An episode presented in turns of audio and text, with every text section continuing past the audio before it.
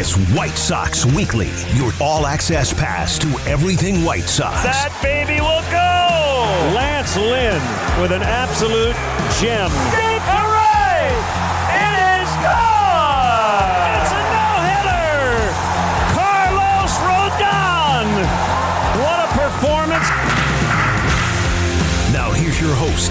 Connor McKnight. Good morning and welcome into White Sox Weekly. I'm Connor McKnight. We've got you for the next hour this morning talking White Sox baseball. A couple of headlines in and around the league. Some hardware handed out, and the White Sox had very respectable finishes in the AL Cy Young Award race. We'll talk about Lance Lynn's performance. and You'll hear from Lance Lynn as he finished third in AL Cy Young voting. We also, and this is really cool, I'm, I'm very much looking forward to this. December 5th, the committee meets for the Golden Days Era Hall of Fame ballot. On that ballot are three former White Sox, most of whom should have been in the Hall of Fame a long time ago. Those guys are Minnie Minoso, Dick Allen, and Billy Pierce. All three of them, in my consideration, uh, should be in the Hall of Fame. Dick Allen, absolutely first ballot. The fact that he's not in there, an absolute crime. Minnie Minoso had a tremendous career, and I often look at the Hall of Fame as a museum of baseball. Can you tell the story of baseball without these players? And I think the answer to Minnie Minoso's question on that side of things is an absolute no. He should be in the Hall of Fame, and the career accomplishments speak for themselves. Billy Pierce was one of the best pitchers of the 50s. I mean, absolutely one of the best. He didn't get the run support that he might have otherwise gotten, and he played on some other teams. You know, those go go White Sox were all about pitching, defense, and well, you know, go go White Sox, so they're running a whole lot as well. Um, but you know, his teammates, his contemporaries would tell you that if he'd have played on other teams in other eras, perhaps he'd have had a lot more wins, and that would have put him in the Hall of Fame uh, back in the '70s when he was first eligible. Speaking of Billy Pierce, really fun treat for later on in the show. About 9:30, we're going to talk with Bob Pierce, the son of Billy Pierce. It's not the first time that Billy has been on the golden era ballot, but hopefully this time is the charm for Billy Pierce and the rest of the family. Uh, Billy passed away a few years ago, 2015, so it would be a posthumous uh, award for Billy, but it would mean so much to him and, and, and the family. Um, really keeping our fingers crossed for Billy Pierce as we get closer and closer to December 5th and that uh, Golden Days era balloting coming up. Uh, like I mentioned, want to get into uh, some of the big stuff. Lance Lynn had a press conference with White Sox beat reporters on Thursday, and there were some really good things uh, in there, some good nuggets uh, about Lance's season, uh, about the White Sox in 21 and what they're looking forward to in 22. Want to get to a little bit of that because I think you'll find it interesting.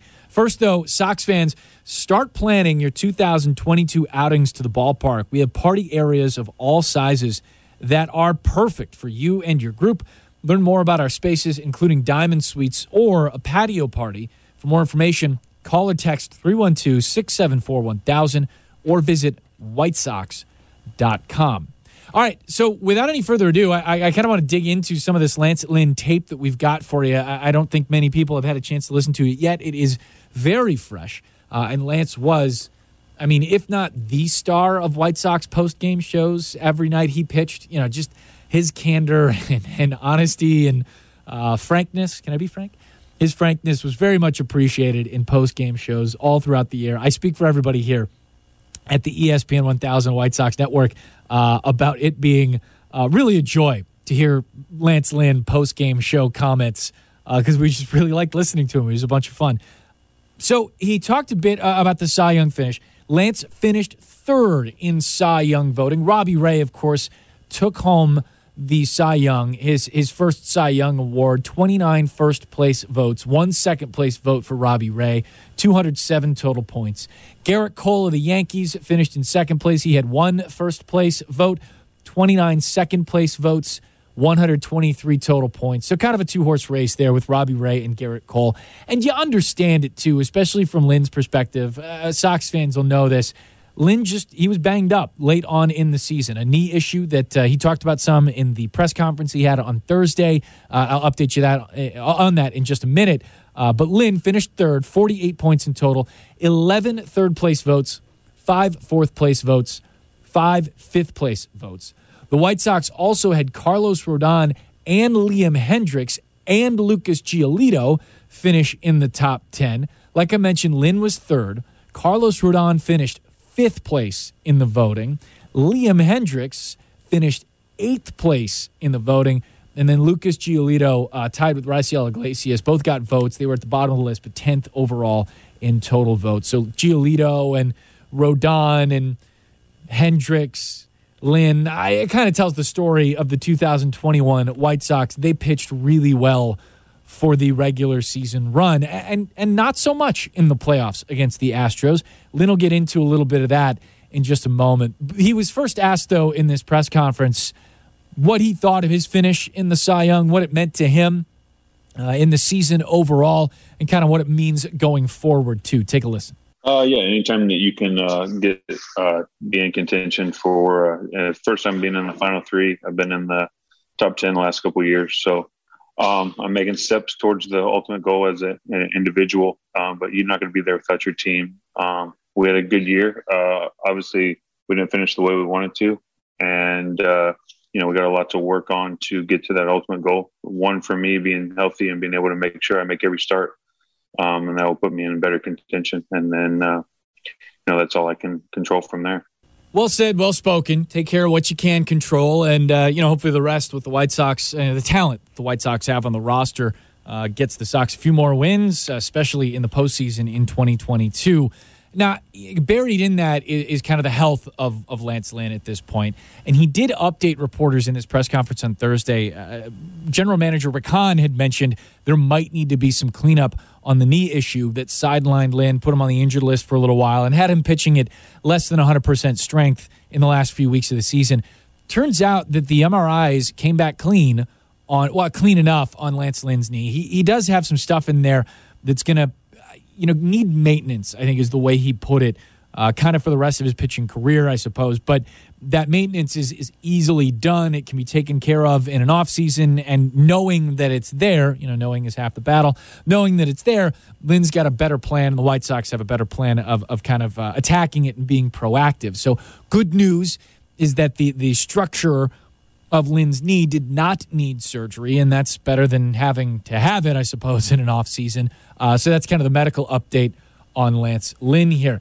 Now, what, what I thought was really interesting here is, is kind of playoff experience as both a motivator and a teacher. Dallas Keuchel talked about this in his uh, kind of end of season press conference. Rick Hahn talked about it as well, and it just kind of makes sense that um, that Lynn would talk about it too. There's two cuts here. We'll play them uh, pretty quick back to back, and then kind of sum things up. I, I think this is um, some pretty insightful stuff from Lance. We threw the ball really well. Um, we've got uh, things that we can improve on, like everybody. But as a whole, uh, you know, make sure that you do the things that uh, you uh, you know you're, you did well this year. Make sure you keep those the same, and make sure the things that you need to improve on that you uh, try to make sure you work on them this winter.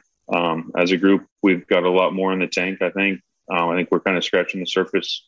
Uh, Ethan and the pitching staff or the coaching staff uh, we're able to implement a lot of things this year that guys were able to take off and run with, and we're looking forward to another year and another uh, opportunity um, to make sure we even improve more going into next year. And you know, Ethan's already got uh, plans intact for guys to make sure that they've got everything they need to uh, improve as much as possible this winter. So, while that's kind of laying out the confidence what the White Sox have and have to build on, more on that in just a second. Lance remarked on Michael Kopech getting moved in the rotation in 2022. You're going to want to hear that. Um, but he also, uh, Lance did, talked about the experience of having been in the playoffs, both in 2020, which obviously Lance wasn't around for, not with the White Sox, uh, but that's a run that most of this team made, different than 2021 he lays it out here and kind of details where uh, you know, and, maybe you don't want to. This is a teaching experience. You know, the, the series against the Astros was different than that series against the A's. There are lessons to be learned, uh, and in some instances, I, I, guess, you know, if you're not learning those lessons, then you're really doing your team and yourself a disservice. And Lance says that that is absolutely not the case. These things are are well cataloged by the 2021 White Sox heading into this offseason and into next year when you look at the last two years, uh, making the playoffs, uh, you know, the 60 game season playoffs was probably, you know, an outlier the stands. You didn't have your, your full season that you went through to kind of get there. Um, last year we had the ups and downs of the season. We had injuries, and I think that we saw that we're capable of winning the games we're supposed to. Um, and then, you know, we're able to make the playoffs, and we saw what the atmosphere is like in the playoffs for some of these guys that have never really been in it. Um, now moving forward, it's we know what's expected, know take, and we know what kind of uh, baseball and what kind of quality baseball we have to play to get to the ultimate goal, and that's being the World Series championship. Um, so I think a lot of guys learned a lot this year, and I think that there's a lot that's going to be learned over the course of this off season to be able to help improve everyone for not only the regular season because our division is going to be better next year, um, but also being able to make sure the playoff caliber teams we play during the season that we're ready to match their intensity, especially uh, in those tight games. Listen, everybody wants to win one extra game in the playoffs, right? Everybody wants to be the last team standing and, and flags fly forever. That's kind of a motto here on the show. Uh, but if you do get booted, if you are done earlier than you'd like, you need to learn from what that run was and whether that's uh, about personal preparation, that level of intensity that Lance is talking about there. You know, there is almost no matter what, you know, if you, if you don't win that final game, perhaps there was an extra notch that you could take things to, having been there this year with the crowd against the Astros, all that kind of stuff. Uh, perhaps a lot of White Sox have, have discovered exactly what it's going to take next season. Um, you know, should they make the playoffs to make it a deeper run, to make it a more successful thing. Um, two more cuts from Lance here that I, I think are pretty interesting. One um, about the building of this White Sox rotation for 2022. Carlos Rodon is right now a free agent. There have been a couple of names come off the board. Don't worry, we're going to talk about uh, the uh, the hot stove and get into the rumor mill in just a few minutes here on the show. Uh, but for now, it looks like the White Sox rotation. I, I, really shouldn't say looks like, but right now, the White Sox rotation is Lance Lynn, Lucas Giolito, Dylan Cease, Dallas Keuchel, and Michael Kopech debuting in the rotation in 2022. Things can change from here. Trades could happen. Hopefully, there are no injuries. And as Tony La Russa says, knock on wood on that one. Uh, but Michael Kopech being slotted into the rotation is pretty exciting for obvious reasons, right? Highly touted, worked so well in spot starts. And in my opinion, and I think actually, if you look at a lot of the numbers, when he's working with more than just fastball slider, he's an even more effective pitcher, which bodes well for him uh, coming out of the rotation or being in the rotation, I'd, I should say. Lynn was asked about Kopech moving into the starting five. Check out what he had to say. Uh, I think he's got everything that he needs to be one of the most elite starting pitchers in baseball. Um, got all pitches. He's got the uh, desire to be great. Um, he's got obviously got the, the physical uh, ability to do it all. So the good thing that uh, he has is he's got a pitching coach that you know has the ability to make sure that uh, not only simplify things but also make sure that he's got everything he needs to have as much, much success as possible. And, uh, you know, I know Michael is going to lean on us guys that have been in the rotation on how to handle things and how to do things. And not only does he want to be good, but he's willing to listen and, and willing to do everything he can to do the best possible. And so when you have all those things, you know, there's, you know, you don't know how, how good it's going to be, but you know that there's a good chance with, with his stuff, he's going to be a very good starting pitcher. I don't know about you, and I hope I'm not making too much out of this, but I'm very excited to see Michael Kopech in the starting five for the White Sox in 22. I know that he won't be able to take a full, you know, 150 to 180 innings, uh, uh, you know, kind of a full load, 30 starts or, or whatever, uh, because the the innings and and you know where he's been at with the workload of the last two seasons, having sat out 2020 and being a hybrid bullpen starter spot guy last year it's just not going to allow for that. It's highly unlikely to allow for that. And the White Sox may need, you know, if not a sixth starter, maybe, you know, a creative plan to help cover some of those innings. But in terms of just potential stuff, makeup, competitiveness, all that kind of stuff, I am um, pretty bullish on Michael Kopech being in the rotation. He's probably one of the top two storylines, you know, right now. We'll see what the White Sox add over the next couple of months, but right now he's one of the things I'm most excited for in 22. That and the you know obviously the further development of Luis Robert. Now Lance Lynn mentioned one more guy a few times in his end of season press conference after having gotten third place in the AL Cy Young voting just a few days ago. And that guy was Ethan Katz, first year White Sox pitching coach, well known to White Sox fans and Lucas Giolito because he was Lucas Giolito's high school pitching coach. We've had him on the show a bunch.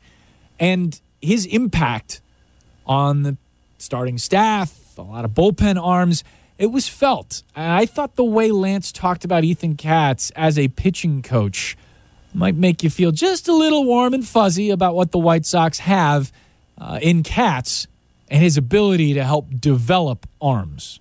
Uh, you know, it's, it's huge. Uh, the good thing that has is like for me, I've had the same guy I've worked with uh, since I was 12 years old, and those and they're able to communicate and do things like that. So he's not afraid to uh, use the things that make you comfortable, make you do the things you're not. He's not doesn't have an ego that says you have to do it his way or anything like that. He's willing to help you no matter what, uh, whatever you need, um, give you ideas, give you things, be able to bounce things off of. So when you have that open line of communication, when there's no ego involved, there's no my way or the highway. It makes it fun to come to work every uh, every day, bounce things, bounce ideas off of each other, and see what you can do to uh, you know be as good as you can. And that's what it's all about. So some pretty good stuff there from Lance Lynn in his end of season press conference. Uh, those are the highlights. Wanted to bring them to you here. First thing on White Sox Weekly. Hey, by the way, you can give the gift of White Sox baseball with a holiday pack starting at seventy nine dollars. Get six ticket vouchers to 56 different home games during the 2022 regular season, along with an exclusive White Sox hat and scarf set. Visit whitesox.com slash holiday packs to purchase yours today. When we come back, we'll get the news and notes segment. We'll get into the hot stove just a little bit. And don't forget, coming up at 9.30, we're going to talk with the son of Billy Pierce, Bob Pierce. Billy is up for the Hall of Fame through the Golden Days era ballot on December 5th. We'll take a look back at Billy Pierce's legendary career in a conversation with his son at 9:30. This is White Sox Weekly on ESPN 1000. We are talking White Sox. This is White Sox Weekly. If you missed the show, we put the podcast up on the ESPN Chicago app. So listen on your time. White Sox Weekly, ESPN 1000, Chicago's home for sports.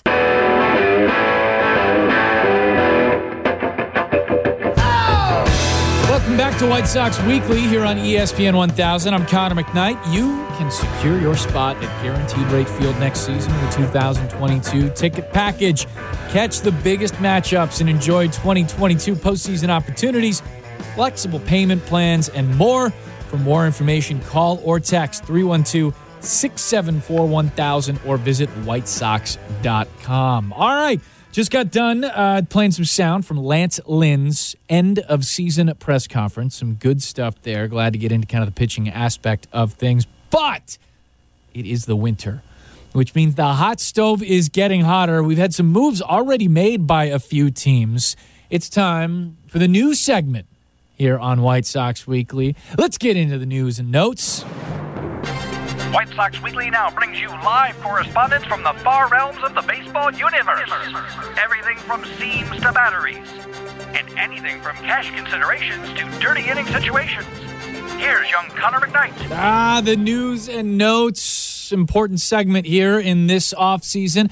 Uh, White Sox have been connected to a couple of players, you know, through the uh, rumor mill and the Twitterverse and all that other good stuff. But some moves uh, have gotten done. Uh, one of the more recent ones, Justin Verlander, signed a two year, $50 million deal with the Houston Astros just the other day. Verlander's only made one start. Uh, in the last two seasons, Tommy John surgery has kept him out of action. But in 2019, his last full season, he did the, he won the Cy Young. He did that whole thing. Uh, 223 innings pitched, 34 games.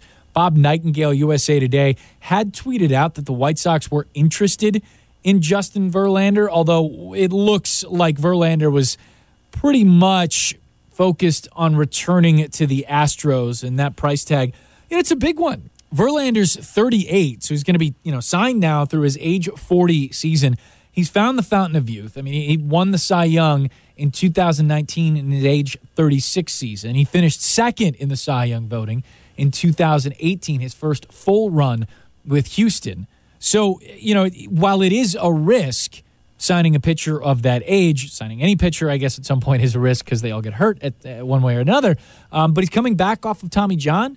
There's certainly a spot in that Houston Astros rotation. They could use another arm, but Verlander goes back to the Astros for two years and $50 million. A couple other pitching signings going down. Jose Berrios, former twin, now a long term Toronto Blue Jay, or at least that's the deal. Seven years, $131 million. Berrios was going into his last year of arbitration, so if it makes it easier, he figured he was pegged for about $11 million in this final year of arbitration. So you can call it a six year for $120 million. And the Blue Jays bought out his arbitration year. So that's done. Berrios is out of the AL Central, but the White Sox will still see him every now and again as he pitches for Toronto now. They had need in the rotation for sure. Noah Syndergaard goes from the Mets to the Angels. Kind of a strange fit, but he heads west and into the American League. Uh, this is a real fun headline, I think. The Tampa Bay Rays have reportedly offered a record extension to Wander Franco. Now, this report is from El Caribe, it's news outlet in Dominican Republic. Uh, it's reportedly a 10 year deal worth something between 150 and 2 million, 200 million dollars.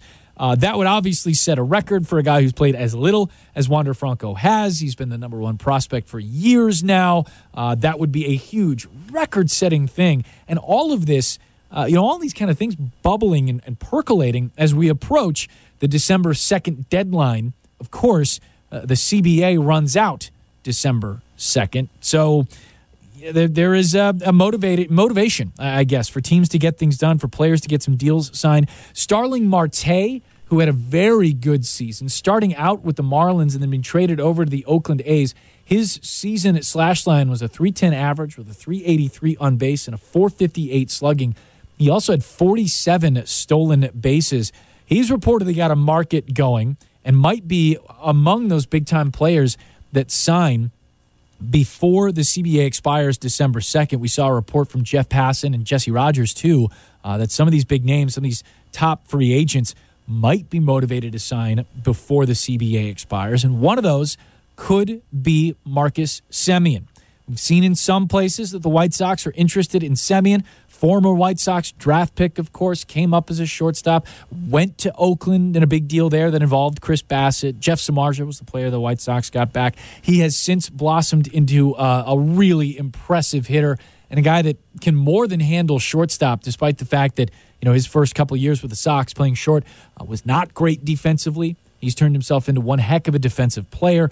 Second base for the Blue Jays last year set a record for total home runs hit by a guy who's played more than 50% of his season at second base. Semien hit 45 home runs with a 265 average, a 334 on base, and a 538 slugging percentage. He was an all star, a gold glover, and a silver slugger to boot. Tough to beat out Shohei Ohtani, but that is a darn good season. He also played 162 games in 21, 53 of 60 in 20, and 162 games in 2019.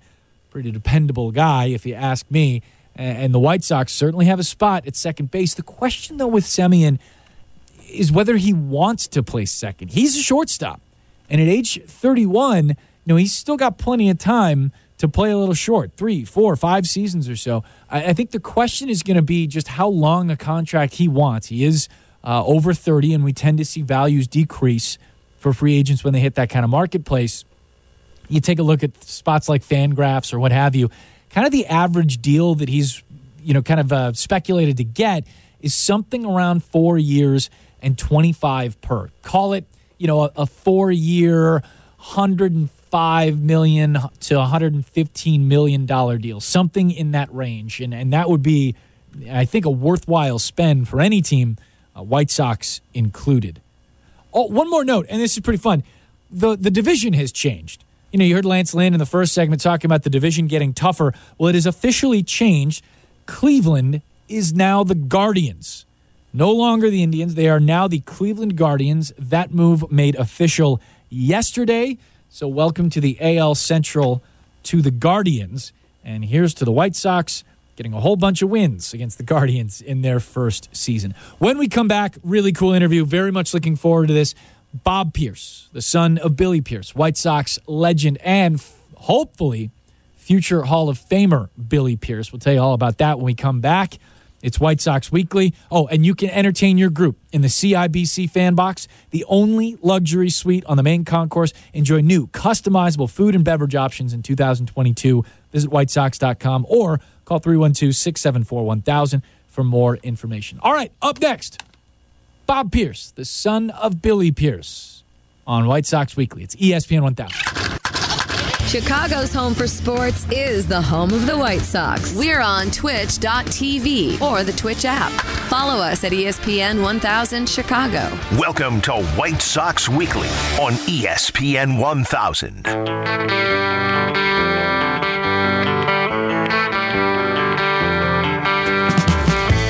Welcome back to White Sox Weekly here on ESPN 1000. I'm Connor McKnight. Our guest this morning is Bob Pierce, the son of Billy Pierce, legendary White Sox starter. 18 years in the bigs with the Tigers, White Sox, and Giants. Billy's number 19 was retired by the White Sox in 1987. Statue unveiled at the park in 2007. Billy Pierce is one of nine on the Golden Days era ballot for the Hall of Fame this year. He's on the list along with former White Sox Minnie Minoso and Dick Allen. Bob, thanks so much for coming on the show. Really appreciate it. Uh, I imagine that the last couple of days have been uh, exciting for you and the family leading up to December 5th, Decision Day. Yes, absolutely. Uh, we've had the opportunity a couple of times to get uh, excited for this uh, great opportunity, and we just hope that things work out. I, me too, and I know White Sox fans are are behind your family and your dad, of course. You know, you look through uh, metrics, you look through stories, you look through anecdotes, and and even the kind words of of former teammates of your dad and guys he played against. Billy Pierce is pretty widely regarded as one of the best pitchers in baseball to have not made the Hall of Fame yet. His, his career kind of speaks for itself. Um, but I wonder how you guys have kind of, and your dad kind of internalized and, and went through what the last, you know, 10, 15 years have been like looking in and, and kind of waiting for what is, what seems to be just and due.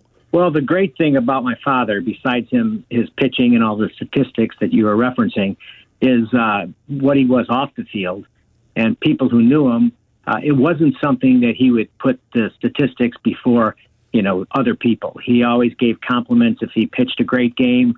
You know, it didn't matter if it was a seven hitter, a shutout, or a one hitter.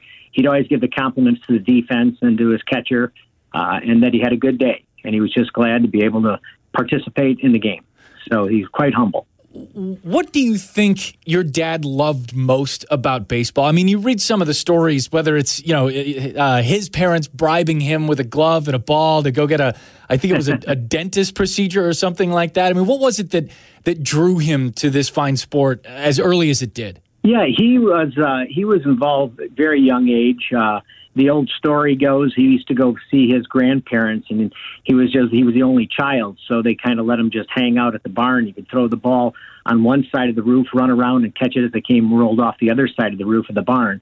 And so uh, my grandfather used to say that's what uh, gave him such a strong arm. But he just loved the competitiveness. I mean, he played other sports growing up, but he was always, uh, you know, out on the sandlot playing and did it through high school. And he was fortunate that he had an opportunity to play not only at a competitive level at high school, but uh, actually getting to be part of the All America team that went to New York and playing in, you know, with uh, the likes of uh, Babe Ruth and others watching. And, you know, and then he get, became the uh, MVP of that game and got himself a four year scholarship to any college he chose. But uh, baseball uh, was his priority at that time. So, uh, he went right into uh, Major League Baseball out of high school. Talking with Bob Pierce, the son of White Sox legend Billy Pierce. Numbers retired, the statues out there at the ballpark and everything.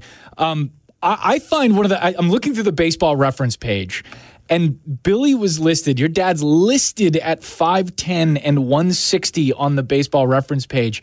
How accurate was that, do you think, in his playing days? And how does a guy that size generate the kind of heat where you've got every single New York Yankee saying, I couldn't even see the baseball from this guy? yeah, so true. I mean, a lot had to do with his windup. Um, those that watched him and had a chance to see old film, as my, if my dad was saying, he'd say old old film. But um, the uh, you know he had a great windup, and he was very mechanical in his approach. So because of that, he put everything behind it. Uh, I think actually when he when he first signed uh, with the Tigers, he was 148 pounds. Um, and then he went on to uh, get some muscle mass, putting him up to a, a 160. But yeah, he, he played around that weight, uh, getting himself up to you know about 170 by the time he finished with the Giants. But uh, yeah, he was always uh, lean, quite lean. Billy was the Sporting News Pitcher of the Year in 56 and 57, runner up for the same in 53 and 52. That's before, of course, the Cy Young got awarded. A seven time All Star, the first White Sox to start an All Star game, three time American League leader in complete games, seven two hitters, four one hitter, one pitch from a perfect game in 58 against the Senators. Of all the individual achievements, the on field stuff, Bob, what, what was your dad most proud of, you think? I think um, it, it, varies. Uh, certainly, the um, you know with everything that usually is talked about my, my father, people remember the '59 Go Go Sox. And, oh yeah. And candidly, that was not his best year with the White Sox. Far from it. Um, but because of what the team did and the team accomplishment, he, he was quite proud of that. He was uh, very proud that he was part of that team and all the players that were there. Uh, he had a chance, uh, you know, obviously to get him to that point for the previous years, like all the stats you just mentioned, uh, putting him in a position. But, um, you know, I, I would say, you know, one that always he talked about quietly after, uh, you know, years of being retired was uh, coming back in San Francisco and getting a chance to face the Yankees again and getting a chance to uh, beat them in uh, game six. Those those matchups with your dad and Whitey Ford and the Yankees are legendary. I worked with Ed Farmer for a couple of years, the late great Ed Farmer, and he t- and I, I know you've met Ed, but uh, yeah. he told me a few times that his hatred, and he used the word hatred. I don't know that Ed used the word hate a lot, but for the Yankees, he would. His hatred of the Yankees was essentially rooted in watching your dad take them on year after year after year. I just thought that was such a cool thing uh, for for Ed to, to have as as part of a as part of Ed's history and your family's and your dad's too. Yeah, it was um, it was funny because years later I would go to different events with my father, and and on occasion, you know, Whitey Ford would be there, and they would talk and joke with one another. And then uh, I remember one time, I think I was in uh, probably a junior in college. I was at an event with my father in New York, and uh, he said, uh, Whitey Ford pulled me to the side. He said, "We joke now, but we didn't do when we faced each other." Yeah. and you know, and that and that'd be just the way it was. I mean, uh, my dad, uh, once he stepped onto the field, he was very driven and passionate about it. Uh, you know, he had a pretty hurried up pace, uh, so he was there to get the job done and get on and get over with. I, I read Bob that your dad was a pretty avid diarist. He kept a diary through his early years. Are those around? Do you guys have those about his you know his no. playing days and kind of growing up? Un- unfortunately, we don't. Oh. Um, yeah, those type of things that uh, he would leave. You know, he was just trying to you know, write it all down in case he, you know, couldn't remember it later on, whatever it might be. But uh, he was very good on taking notes over the years uh, that I saw. Sometimes there were notes about me that I didn't, I wasn't trying to erase. But ah. uh, no, it was, uh, it was he, he did uh, like to keep stats uh, just about players. I mean, he, he would write things down about different players. You know, you didn't have anywhere near the sophistication like you do now. So a lot of that work was done with just the the pitchers talking to one another and then working maybe with their uh, pitching coach. But they didn't have all the video and film to watch like they do today. Talking with Bob Pierce, the son of Billy Pierce, White Sox legend. Billy is up for the Golden Days era ballot. That's on December 5th. So, White Sox fans, I think collectively we're all going to keep our fingers crossed uh, for you, your dad, and the family coming up to December 5. I, I was reading through and I, I kind of thought to myself, Bob, Billy Pierce for Aaron Robinson has to be, depending on, on who you are, one of the best trades in baseball history or one of the worst. From the Tigers' standpoint, you get you get Aaron Robinson, you're losing Billy Pierce. It's one of the best from the White Sox perspective. How did your dad take being traded at 21 years old having pitched in just 27 major league games? You know, I think what he'd say later is he didn't know any different. You know, he, he knew that that was part of baseball and that, um, you know, he did have some control issues. So um, when it when it happened, it turned out at first he would thought that this was a big disappointment because he's you know leaving his hometown. But then to go to Chicago turned out the best thing for him. And there there was a lot of talk about that. Even I, I read years later that they tried to switch it the day later, uh, a day after the event uh, was signed, and I- Frank Lane. Frank Lane said, no, he's not making the change. I read the same thing. I read that the Tigers even put up 50 grand to say, oops, our bad. We want Billy Pierce back. Yeah, which was unheard of in those days. I mean, what took place. Uh, so it was, um, you know, but everything worked out for the best. It was great that, uh, you know, I laughed for years, and as did my dad, you know, when a lot of, you know, you, especially being on the South Side, and they talk about, you know, the only player to be in the last two World Series for Chicago. And it's because my dad in 45 uh, with the Tigers beat the Cubs. And then obviously uh, in 59, uh, when they um, unfortunately lost. So for many years, he was able to be on both in two World Series that had Chicago teams in it. You know, Bob, I was thinking a lot about your dad's your dad's career. You mentioned the control issues, and in a lot of ways, you know, modern day baseball fans, we kind of look at pitching now as this scientific, slow motion camera kind of thing. But when you think about your dad's career, you know, huge fastball, struggled to find his second pitch for a little while, control issues were big, then locates the slider to the point where it becomes like, you know, almost his main pitch. I'm talking 55, 56, 57, I think. That sounds very modern day. I I wonder, you know, when, when you watched games with your dad, uh, you know, in the 2000s and whatnot, do you do you remember him kind of looking at, at some of that and thinking, man, that's that feels a lot like how I kind of did it. That feels a lot like how I came up and into the bigs. Yeah, absolutely. Um, he was definitely a fastball pitcher, um, and and he knew that was his strength is if he could get over the plate. But um, you know, he also knew in working with Paul Richards that uh, you know he had to have a, a, a larger arsenal against the, the players he was going up against. So that's when he started to uh, you know work with the slider. He always had a strong overhand curveball too. And if you looked at his, you know, his whole motion, you could uh, he would somewhat telegraph that. So that was one of the reasons he had to go away from some of the curveball. But uh, I, you know, talking about watching games, all too often we'd be watching a ball game later on, and the usually the color commentary would say, "Oh, look at that curveball! Oh, look at that slider!" And my dad would always sit there and correct him and say, "That's not what that pitch was."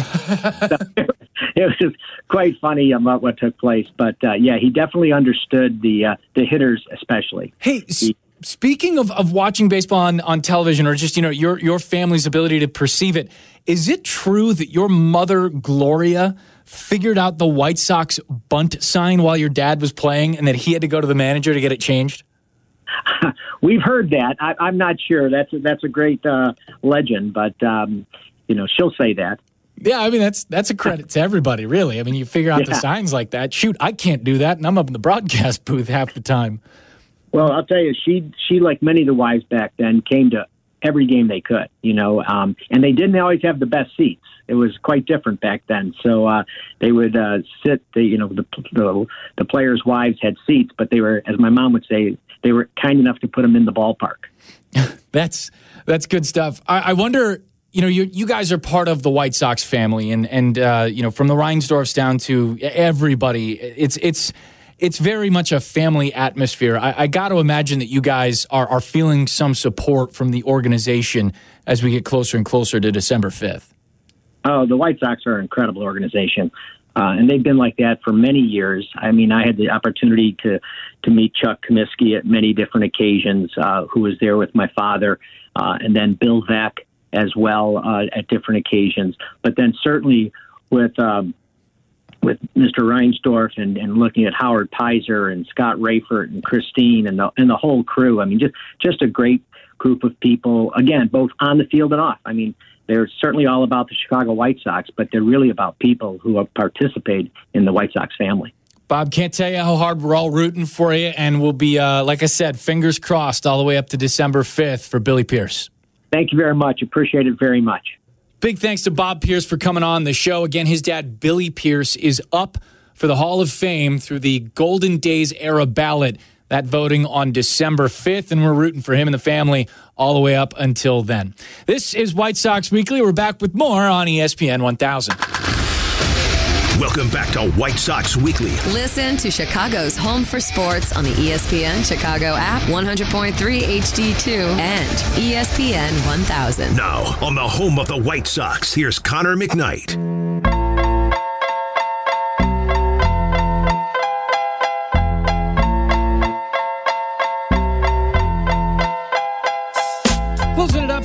Sox Weekly, I'm Connor McKnight. This is ESPN 1000, and you can enjoy the best views of the ballpark in 2022 with an all inclusive experience in premium seating. Guaranteed Rate Club and Wintrust Scout seats include flexible payment plans, postseason options, and more. For more information, call or text 312 674 1000 or visit whitesox.com.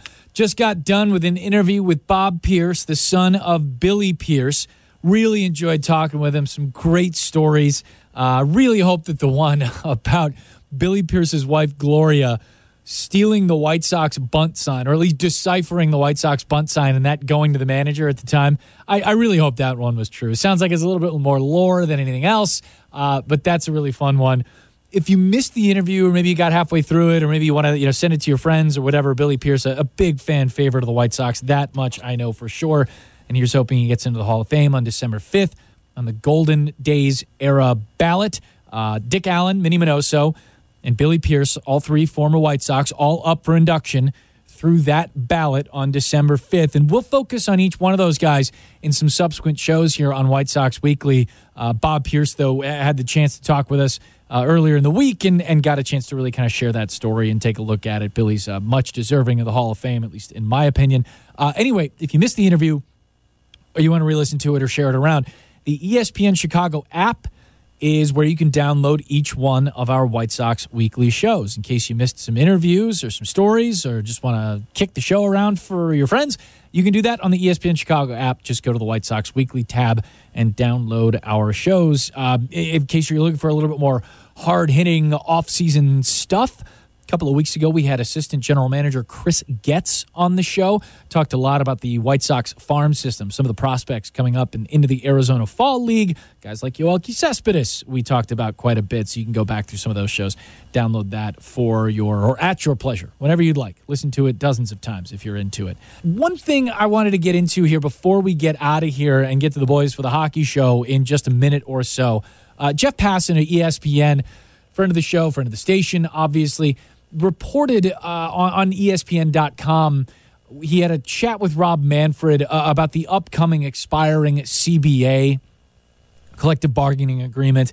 And, and I know this has been kind of looming over baseball for a while, and it's entirely possible that we could be headed for a lockout. That would be the expiration of the CBA, uh, and without a negotiation, without an agreement, players and teams are not allowed to do business. Our, our, free agent signings would stop for a little while. Um, obviously, in years past, there there have been games missed, like in 1994 when I was a kid growing up. I mean, it was a big part of baseball at the time, and and things. You know, this is just me kind of pulling from you know other people who know a lot more about this.